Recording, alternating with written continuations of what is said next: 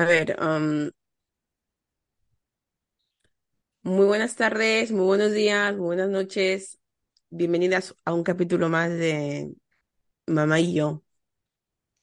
Hacía tiempo, tiempo que no, que no se podía grabar porque tuvimos un montón de, entre las vacaciones de Semana Santa, entre los niños, los quehaceres y estamos en épocas de, de catarros y fiebres y cosas, ¿no? Y se nos ha juntado todo y ha sido todo como un poquito caótico, pero ya estamos poquito a poquito volviendo a, a lo normal, ¿no? A adaptarnos a los catarros que no, que no nos ha dado antes, durante este, estos tiempos, ¿no? Ha venido de golpe todo. Así que mm, el tema de hoy va a ser ¿a qué edad es mejor afrontar la maternidad o a qué edad se debe afrontar la ma- maternidad o mejor aún, cuándo hay que ser mamás, ¿no? Porque hoy en día em, nos hablan de lo de las edades fértiles, nos hablan de cuándo es mejor parir o cuándo no es mejor parir o si tenerlo todo preparado previamente y antes y cosas, ¿no? Así que, ¿tú qué crees, Adela? Que hoy vamos a hacer un dúo también, tú y yo aquí. Buenas, buenas. Pues yo creo que la edad, dependiendo a qué se refieran con estar preparados, porque la mayoría te explican lo que son los efectos físicos, pero nadie Sí, te explica la parte mental, nadie te explica la parte emocional. Eh, pocos se concentran en saber si realmente estás preparada o no. Con respecto al dinero y esas cosas, yo creo que eso es algo muy secundario, porque he visto gente que ha tenido mucho y justo se queda embarazada y tiene muchos problemas de dinero, o sea que sí, esas ¿verdad? cosas, esas cosas ya he aprendido de que realmente lo que es a nivel económico, cuanto más, pre- más dinero tengas, sí, más tranquila puedes pasar tu maternidad, es cierto, pero no es un, un- algo tan, tan, tan relevante como es que tú emocionalmente estés bien. No Está claro, no es lo mismo tener, mi, mi hijo mayor lo tuve con 20 años. Yo había veces que digo, yo no sé cómo he andado con estos niños.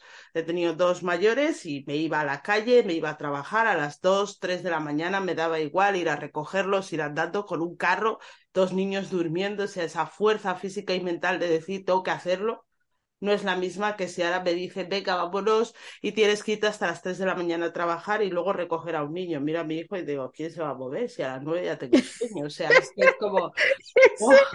es, es que llega a las 10 y te dice tu cuerpo, chica, Eh, vete ya, pero ya, ya estás a tardando en, dormir, en estás darme mi, mi cerrando. descanso. Entonces es como, mi hijo de ahora para mí es muy intenso.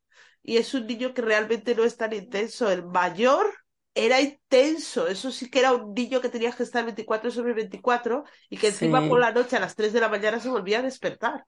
Este yo duerme y yo los veo muy intensos por la edad mía. O sea, para mí es muy diferente. Para Si mí, yo, yo, por ejemplo, yo cuando tuve el primero, eh, que tenía 22 para 23 tenía. sí, más o menos.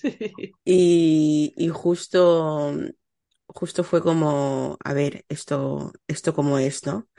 Económicamente, sabes que yo no tenía nada. Ujú. Era nulo económicamente. De hecho, tenía cinco pijamas cuando nació mi bebé y los pañales que cogí del hospital, ¿te acuerdas? Lo hemos Y, hecho todas. y eh, con esos pañales, porque me, y sabes que había un cajón ahí en la habitación donde estaban los pañales y demás cosas, y yo ahí pues me hice como una especie de bolsa para mí, yo digo, esto para casa. Y, y la verdad que ahora lo pienso, eh, es como el dinero es importante, poder Sí. tener la capacidad económica para criar ese bebé es importante, es muy importante porque a- a, em, como que atiendes a otras cosas, ¿no?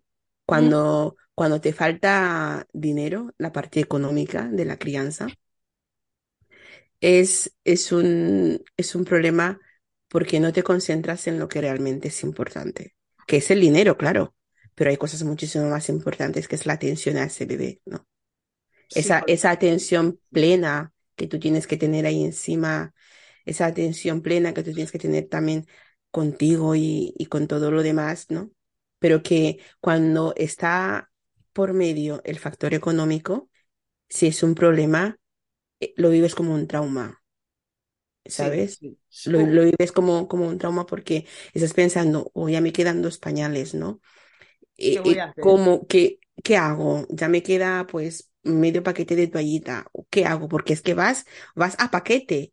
No, no vas a, a, a montón como lo puedo hacer yo ahora, que me compro una caja entera de, de, de, de 40 paquetes de toallitas y me compro los pañales así al, al tuntún, ¿no? Ahora es, es como estar pensando con esta maternidad que tengo ahora, cuando ya me queda un paquete o dos paquetes de, de, de 80 pañales, dos paquetes, ya me estoy preocupando de, de reponer pañales, ¿no? Y, y, y Mm. con mi primera maternidad fue, mm, si sabes que no tenía, no tuve, no tuve ni carro. Me- tú, tú imagínate, ¿no? Entonces, eso es como que te hace replantear muchas cosas. Te, y, y ¿sabes qué?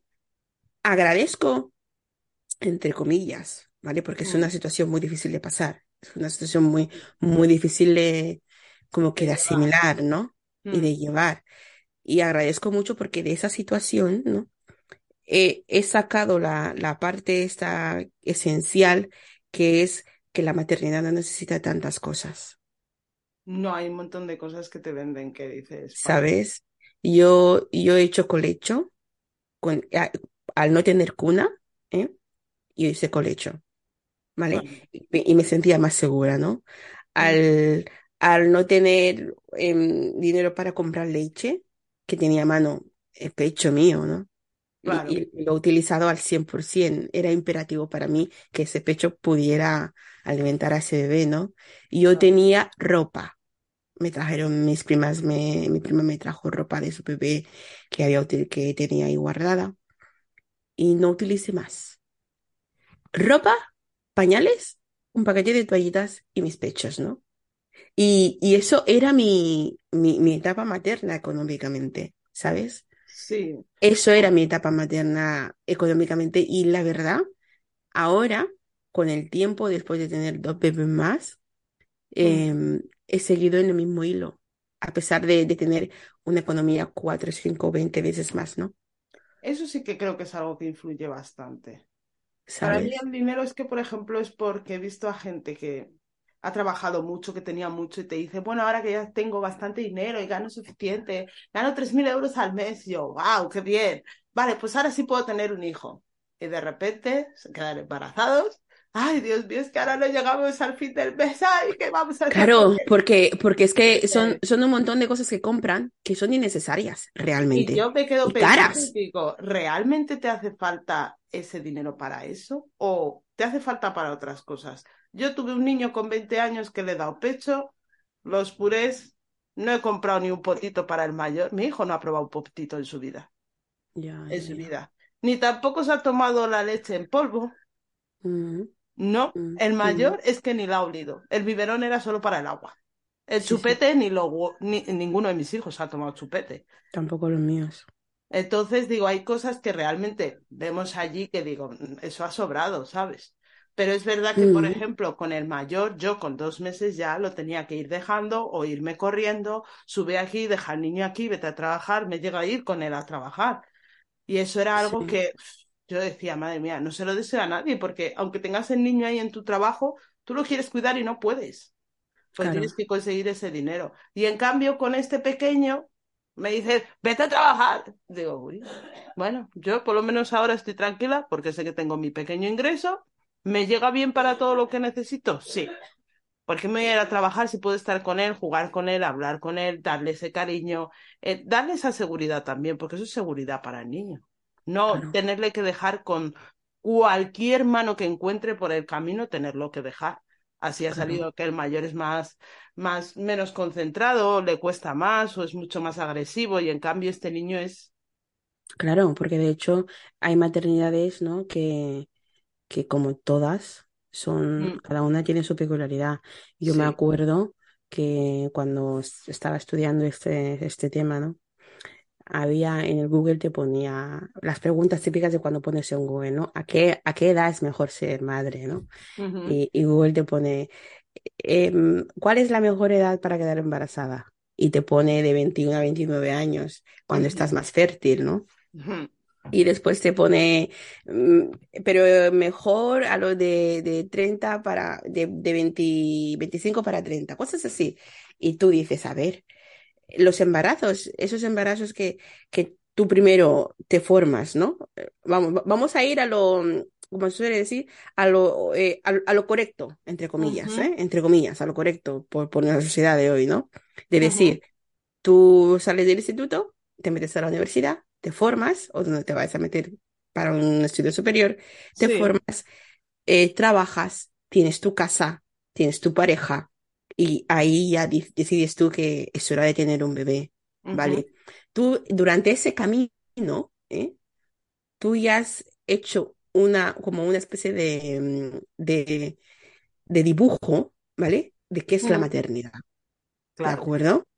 Tú ya has formado durante esas etapas de tu vida y ya has dicho, eh, me voy a preparar, me voy a preparar, me voy a preparar primero, porque es que no nos damos cuenta psi- psicológicamente que a todo ese camino estamos intentando llegar a la maternidad.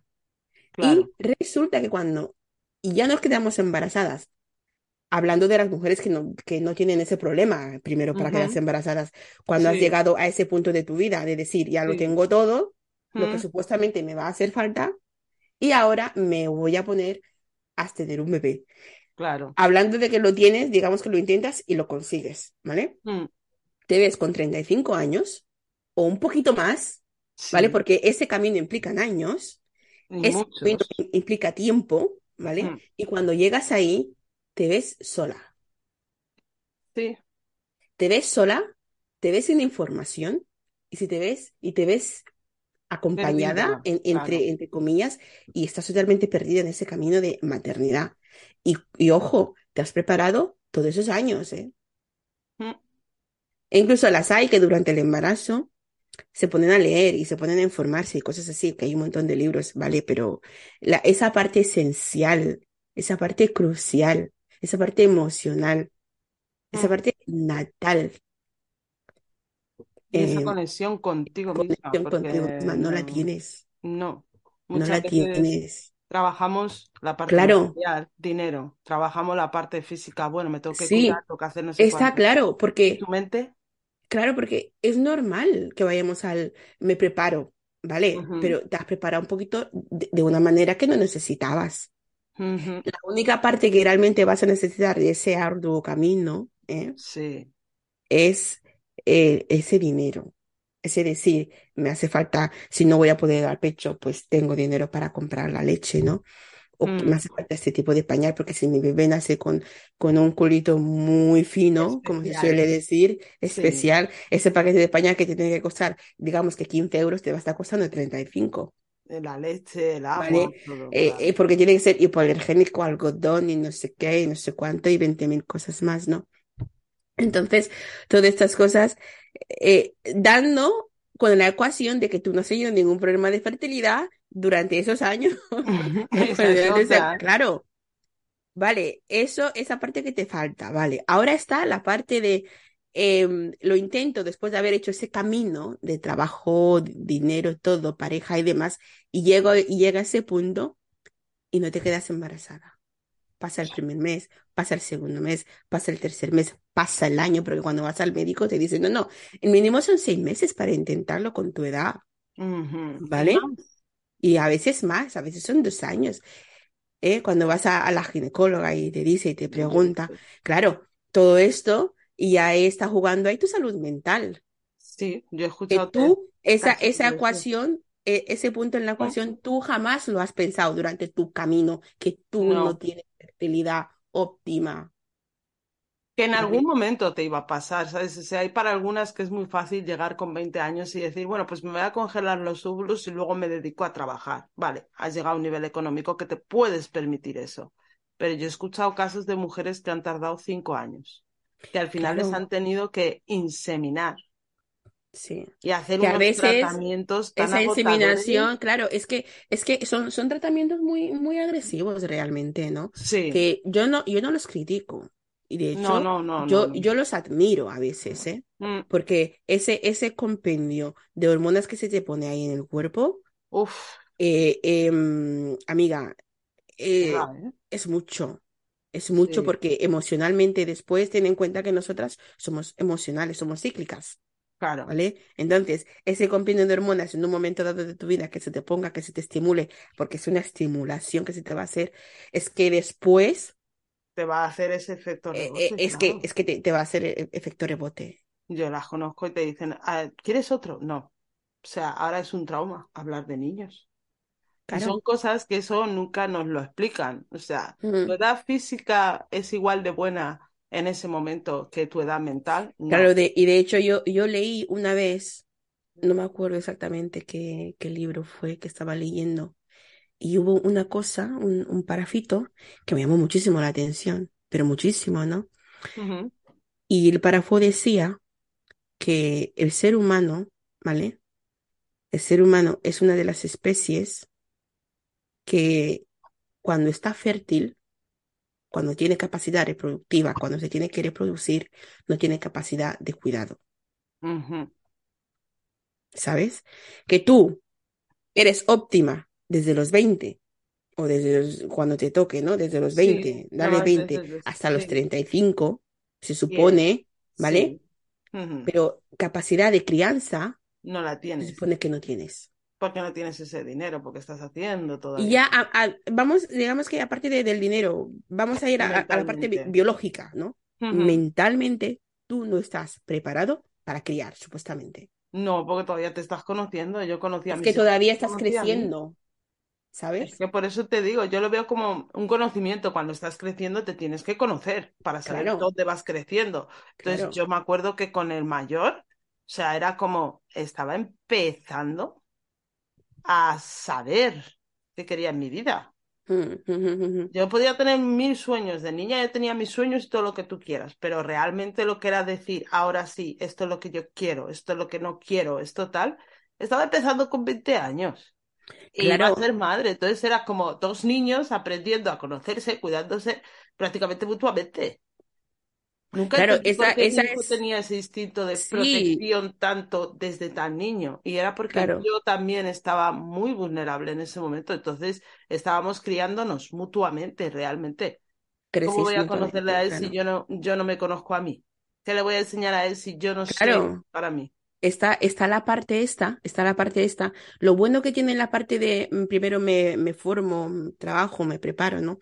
Es que cuando, cuando llegas a ese punto de decir, me quiero quedar embarazada, tengo al niño, estoy bien, sea lo que Lo eh, que yo, y sea, sí. yo quería esto, ¿no? Pues las hay que llegan a, a una felicidad plena, es decir, tengo mi vida ah, en el cuadro que, que quiero, ¿no?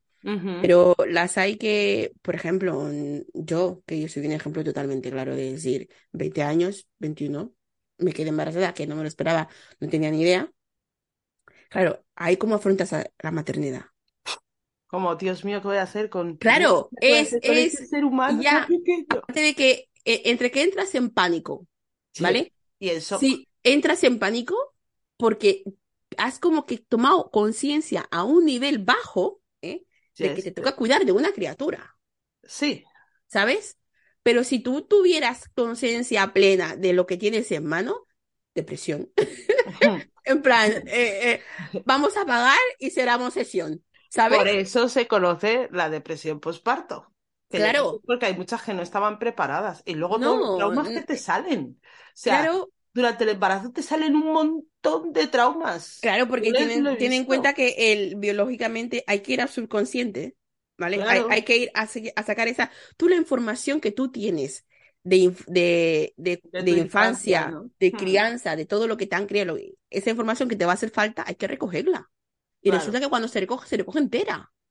Y ¿Entiendes? embarazada. Es- claro, porque es que cuando, es, dime tú, cuando eh, que tú tienes en tu barriga una persona que va a asesinar a ti, ¿vale? Sí, Tú tienes en tu barriga una persona que va a pasar por donde tú has pasado, que ha sido sí, nacer y sí, crecer. claro. Entonces, ¿dónde, dónde tú tienes información de, de nacer y crecer? En mi subconsciente, ¿eh? en Claro, algún sitio no. ahí está. Entonces, vamos a tener que recoger y cuando recogemos, recogemos con lo bueno, con lo malo, con lo que haber, porque se supone que la biología cuenta que todo eso te va a hacer falta. Claro, es como suelen decir, tú ADN tienes grabado todo. Claro, entonces todo eso implica esos traumas, implican esas cosas. ¿vale? Pero, ¿qué pasa? Si tú le añades al no tengo dinero, al estoy sola, ¿qué hago con esta persona? Estamos entrando en, en, en otra fase que, que, que, también es dura, es dura. Es que eso es shock, estrés. Y claro, y todos esos embarazos que tenemos muy jóvenes que no nos esperamos, o que son embarazos así, como digo yo, sorpresa, surprise, surprise. ¿eh? Sorpresa, salió um, una niña. claro, to, todo eso es otro tipo de, de asimilación, totalmente. Psicológicamente y, y yo, yo, creo que esa edad no es muy buena. Es, claro, y yo, por ejemplo, en ese momento es donde tú te das cuenta que el acompañamiento materno y familiar es necesario. Es, es básico. Es, es, que es necesario. Es, la verdadera clave, yo creo. Sí. Yo creo. Sí. Porque yo ahora, por ejemplo, yo he estado sola, pero es verdad que psicológicamente, eh, al ser más mayor y al estar más tranquila por la parte económica, porque al principio sí que es verdad que no sabía qué iba a hacer con ese niño, o sea, ni izquierda ni derecha, una mano delante, otra detrás y encima otro niño. Y yo decía, madre del amor hermoso, o sea, ¿quién me ha mandado? ¿No? Pero luego dije, vale, si te ha llegado también por otro lado, aunque ya me habían dicho que no iba a ser algo posible, o sea, mm, realmente este niño sí llegó de sopetón. Porque sí. Yo tenía entendido por mi propio psicólogo de que no iba a ser posible que pudiera volver a tener otro niño. Psicólogo no, digas ginecólogo, ¿no? O sea, ginecólogo, perdón. o sea, no iba a tener otro niño, pero yo me fui, me hice mis revisiones y ya me dijo, bueno, que viendo lo que te, el mioma que tenía y tal, le está creciendo, entonces no va a ser posible que te quedes embarazada. O sea, primero habría que quitarte el mioma y luego ya ver qué pasaría. Y yo dije, ah, vale, bien. Entonces yo ya estaba un poco tranquila en esa parte, ¿vale? Me relajé, porque yo estaba sulfurada de, bueno, estoy con una persona que encima tiene esa insistencia y que quiere un hijo y yo ahora mismo no me estoy viendo, porque estaba estudiando mi grado superior y yo dije, no quiero volver a repetir ese error. Por lo menos al no, no, de... no es un error.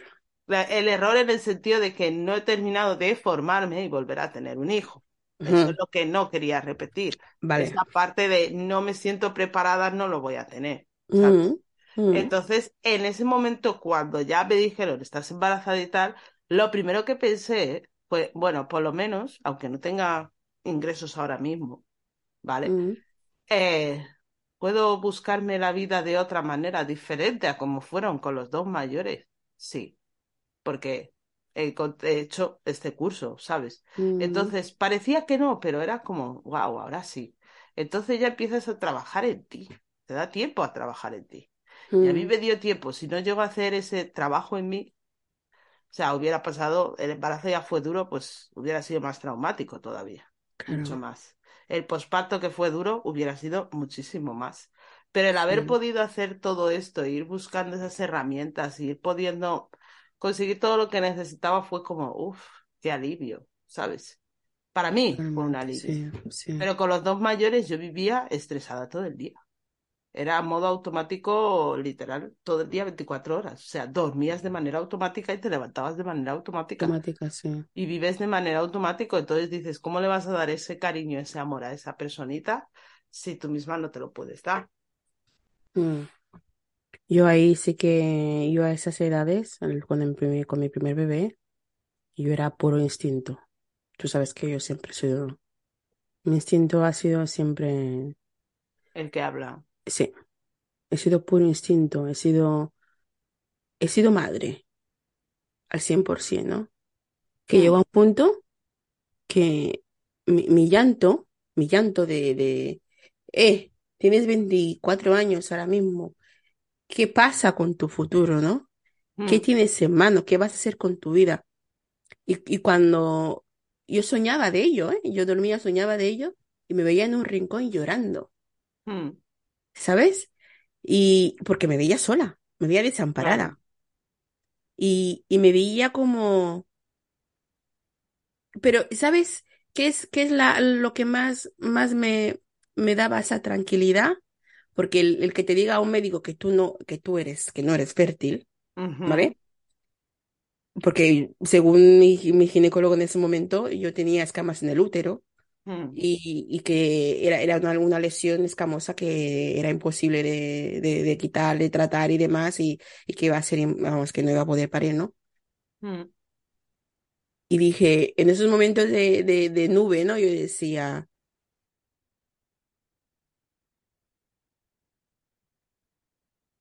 sí, tienes una, una persona que, mm, Que depende de ti. que, que te tiene que, vamos, que tienes que atender, ¿no? Y, y, y ahí te puedo decir, no es el típico cliché que dice, no es que veo su cara y se me quita todo, no.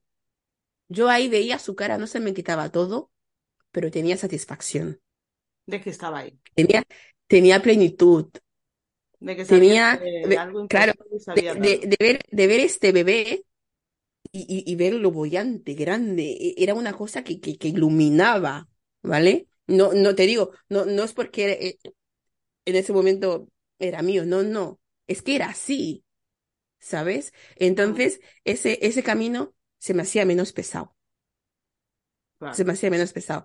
Y, y, y siempre pensaba, ya crecerá, ya crecerá, ya crecerá, ya crecerá.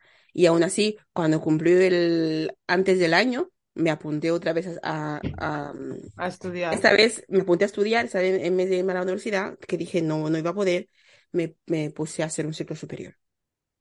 Claro. Aún, aún me costaba porque cuando se ponía malo faltaba clases, sabes que en ese momento era muy importante tener que firmar tu asistencia, además y lo otro, me costó la vida, ¿no? Pero yo decía, eh, por algún camino, pues, alguna, sí, al- algo, algo tengo que hacer, ¿no? Algo Sí. tengo que, mm, que, Que tener, que, que que tener. conseguir para poder saber que Claro, puedo buscarme la vida de otra forma. totalmente, pero totalmente. No esos trabajos que nos Entonces, la, la, la maternidad, y yo pienso que no hay, no hay edad perfecta, ¿no? No, porque en una edad estás bien físicamente, pero uf, psicológicamente uf, te salen muchas cosas, te cuesta más Claro, y no lo claro, porque Y es, en otro y momento lo yo, contrario. yo lo que yo siempre pensé, que me acuerdo una vez estábamos con, con otras madres, ¿no? Y yo era la más joven, pero era, vamos, a cuatro, seis, siete años más joven, ¿eh? Mm, Y, y estábamos los típicos sentando, tomando en la guardería, hablando y demás. Y me dice una, dice, ay, tú no eres muy joven para tener tres hijos. Y digo, no, porque yo estoy creciendo con mis hijos, ¿me mm, entiendes, no? mm. Estoy aprendiendo de mis hijos y, y aún tengo tiempo en el sentido de, ¿puedo estudiar? ¿Puedo trabajar? Porque no, no nos, es la parte esa de, de tu, ese camino que hemos hablado antes, ¿no? Que suelen decir, Sí, tienes que salir de la universidad, trabajar, después prepararte. Es que ese parón que te pide un bebé no es un parón de seis meses, no, son ¿vale? de dos a tres años mínimo. Son de dos a tres años mínimo, que tú estás atendiendo a una persona que depende de ti al 100%, ¿no? Claro, Y, y, y cuando tú, tú decides, eh, te dicen, no, es que tienes que volver a trabajar a los cuatro meses y no sé qué, y todo, tú, tú estás ahí porque tienes que sobrevivir y tú trabajas, pero tú no estás en, en ti de decir, quiero em, trabajar, quiero tiene- hacer. lo, lo, lo notas como tiempo pasado y ya está. Yo creo que si las Pero mujeres les dijeran que pudieran elegir la mayoría desde dentro, te dirían, prefiero quedarme en casa con mi hijo los tres primeros años de vida. Claro, pero ten en cuenta que si tú te quedas en casa sus tres años de vida de, de ese bebé, cuando vuelvas a tu, a tu mundo laboral tal y como el mundo está hoy en día, estás totalmente desactualizada.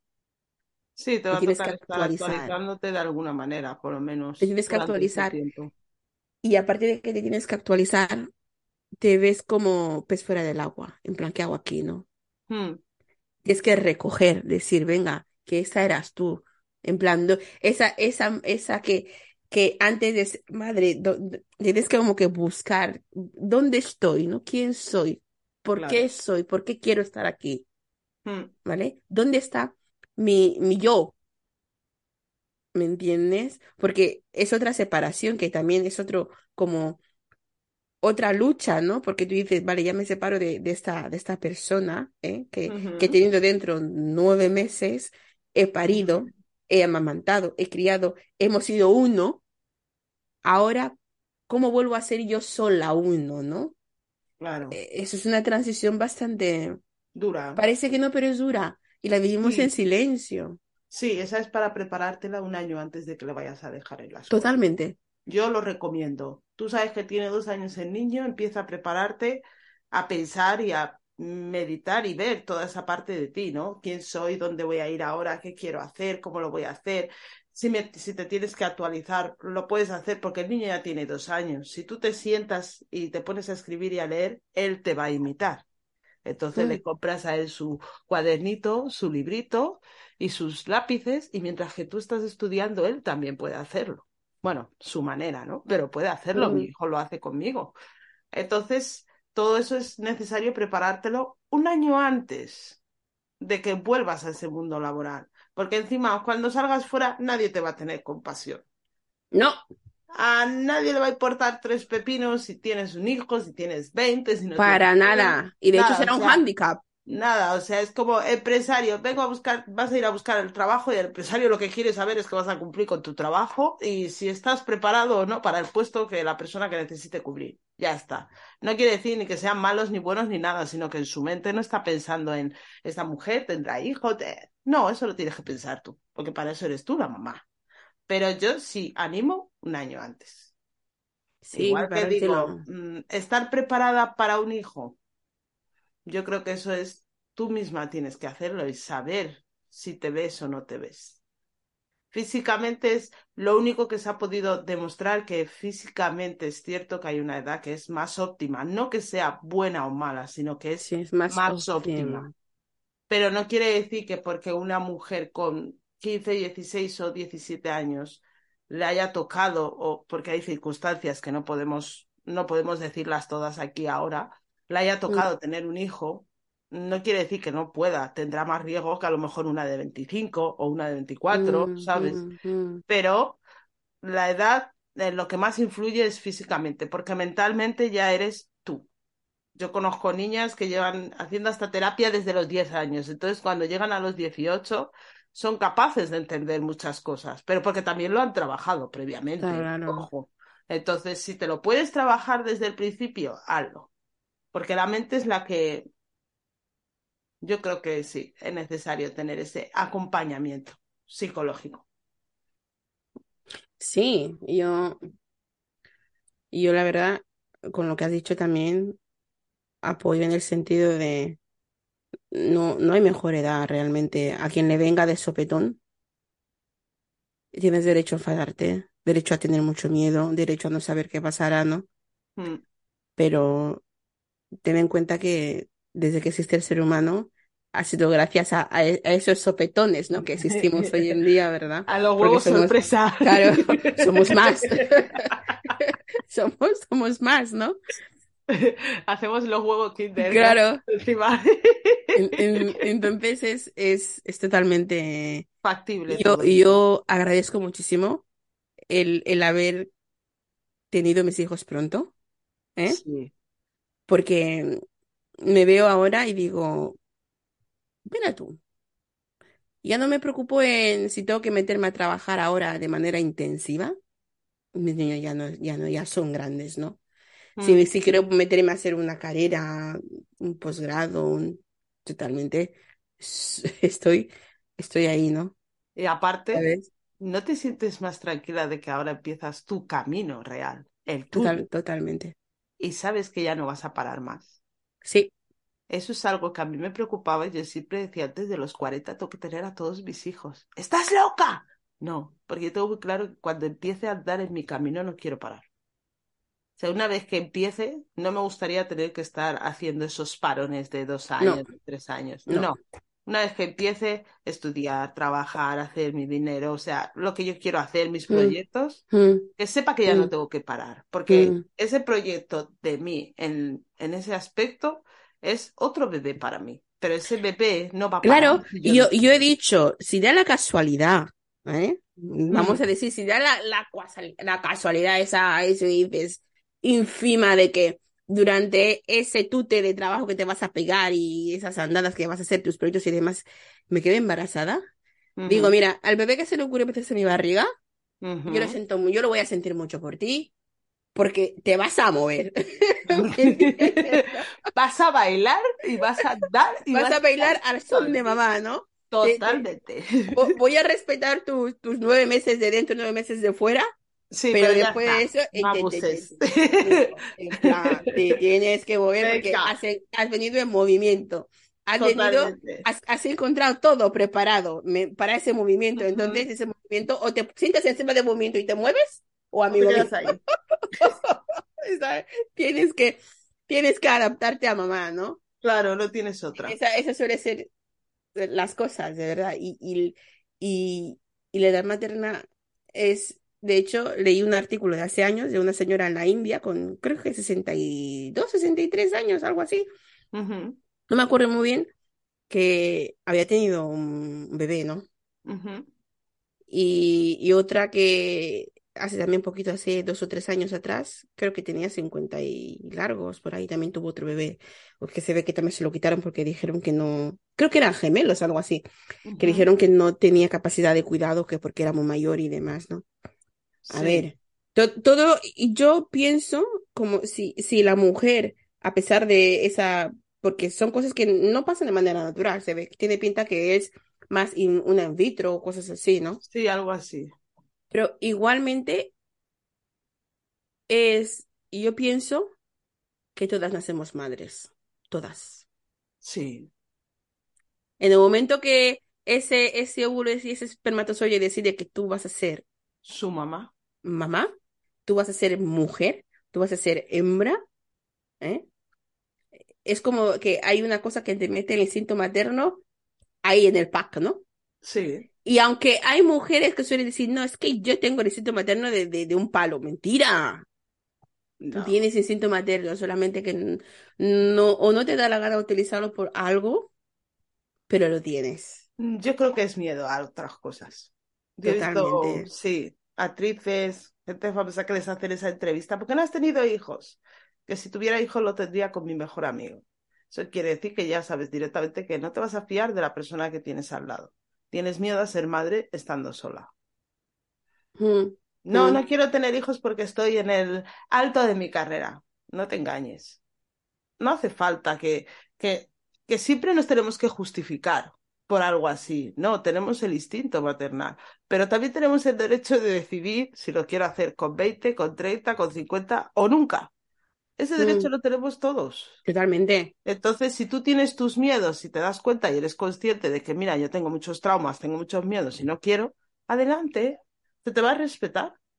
Igual que si dices, voy a tener a mi hijo, da igual la edad realmente, o sea, hay mucha gente que juzgan este tipo de casos, de que tengas hijos a partir de los 45 para arriba, ¿no? Mi, mi Porque marido, te mi dice, marido, ¿cómo, cómo vas a cuidar mi de...? marido, cuando ve la tele y dice, oh, ¿en serio? Si de padre con 45 dice, buah, mm, no vas a poder correr de ese parque, tú esa rodilla no te va a dejar correr.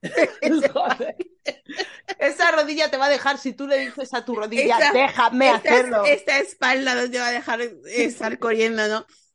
Y, um, y le dije yo, digo, cada uno tiene derecho a, a a parir decidir y a lo mejor esa mujer con esa edad puede hacerlo mejor que si lo hubiera hecho con 30, 40 años, Claro, ¿no? porque no, criando a como cría una mayoría, ¿no? A la Mm, defensiva, a la defensiva. Sí, Se hace mal. se hace muy Criar a la, mal a, a la defensiva se hace, es una es una crianza bajo trauma, ¿no? Mm, Y, y que, y que como hemos dicho, hay que criar, pero con, con una tranquilidad y una preparación que a veces no tenemos, porque no nos han criado nosotros. Nos somos, a veces, parece que no, pero nos hemos como que autocriado a veces, ¿eh? Sí, sí, yo sido mi Solos. madre, ¿eh? Claro, claro que sí, yo he sido mi propia madre, no Nos hemos, nos hemos autocriado, ¿no? Mm, Y, y a veces mm, nuestras madres y nuestros padres han repetido patrón y no se han dado cuenta, y los hay que no han repetido patrón, pero los han ido al otro extremo y han hecho el feo mismo que le han hecho a ellos, ¿no? Pero de, Sí, de de otra alguna manera, forma, ¿sabes? sí. O Entonces, demasiado protección la, la o balanza ahí donde de está. ¿no? Está en, en la preparación, ¿no? En, en asimilar tu maternidad, tu paternidad y decir, a ver, me estoy equivocando, te he, he hecho esto bien, lo, lo puedo reparar, ¿no? Si no lo puedo reparar, no lo vuelvo a repetir, ¿me entiendes? Por lo menos. Y, y todo eso está ahí, ¿sabes? Y a veces, mm, yo, por ejemplo, cuando estoy, acompaño mamás y, y acompaño bebés con, junto a sus madres y esas cosas, siempre que cojo uno en mano, pienso que es mío, ¿sabes? Mm. Y, y automáticamente mi, mi trabajo es otro, ¿no? Porque digo, si yo me, me pongo en la piel y digo, cuando mi bebé estaba así, cuando mi, si, mi, si mi bebé hubiera estado así, con esos problemas y demás, ¿cómo lo, lo, lo, lo hubiera asimilado, ¿no? Hubiera ¿Cómo, cómo lo, cómo lo hubiera tratado, ¿eh? ¿Cómo Si lo hubiera esa tratado? información, hubieras Claro, sido de otra forma. totalmente. Esa Y, y, y me esa acuerdo que. Que una vez este, acompañé a una mamá y, y me dice, porque tenía que coger, duchar al bebé, enseñarle cómo tenía que, que hacerlo, ¿no? Para que el bebé pudiera entrar en, en la ducha en estado de relajación, ¿no? Mm, Y, y cuando cogí al bebé y le expliqué lo que te- le, le- estaba hablando con el bebé, digo, mira, te vamos a duchar, porque hace falta que te relajes, te ujú, vamos a no sé qué, yo te voy a, yo no soy mamá, ¿vale? Pero voy a intentar que te sientas como que estás con mamá y, y que estés cómodo y todo, ¿no? Y cuando lo cogí, le puse el pecho le- al- a la espalda, le digo, ¿me has entendido? Y hizo el bebé, "Mm". Y la madre se y dice, ¿te has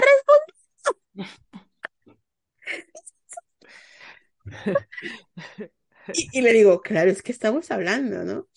Y, Claro. y ver, y ver ese bebé relajado, ahí, es que mira, fue, fue maravilloso, ¿no? Mm, Entonces, el, el acompañamiento es siempre importante, Sí, sí, más que importante. otra cosa, porque ahí Si pares a los, a los 20 como a los 45 como a los 50 como a los, a los 35 Que por te eso está, acompañen es muy por importante. eso está este podcast que dice mamá y yo, ¿no? Mm, Es acompañar, acompañar. Así que vamos cerrando. Sí, habrá Esto, esto va a ser corto hoy porque tenemos cuarta, muchísimo que hacer, pero ya volveremos a subir otro em, con en más, más información científica, ¿no? Ujú. Y, y Científica y haremos, experimental en sí, un poco de mismas. investigación entre las mamás.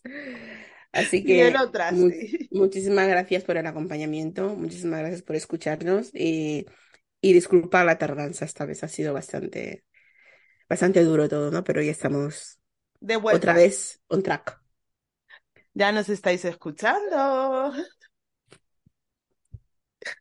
Bye, Chao. bye, chao.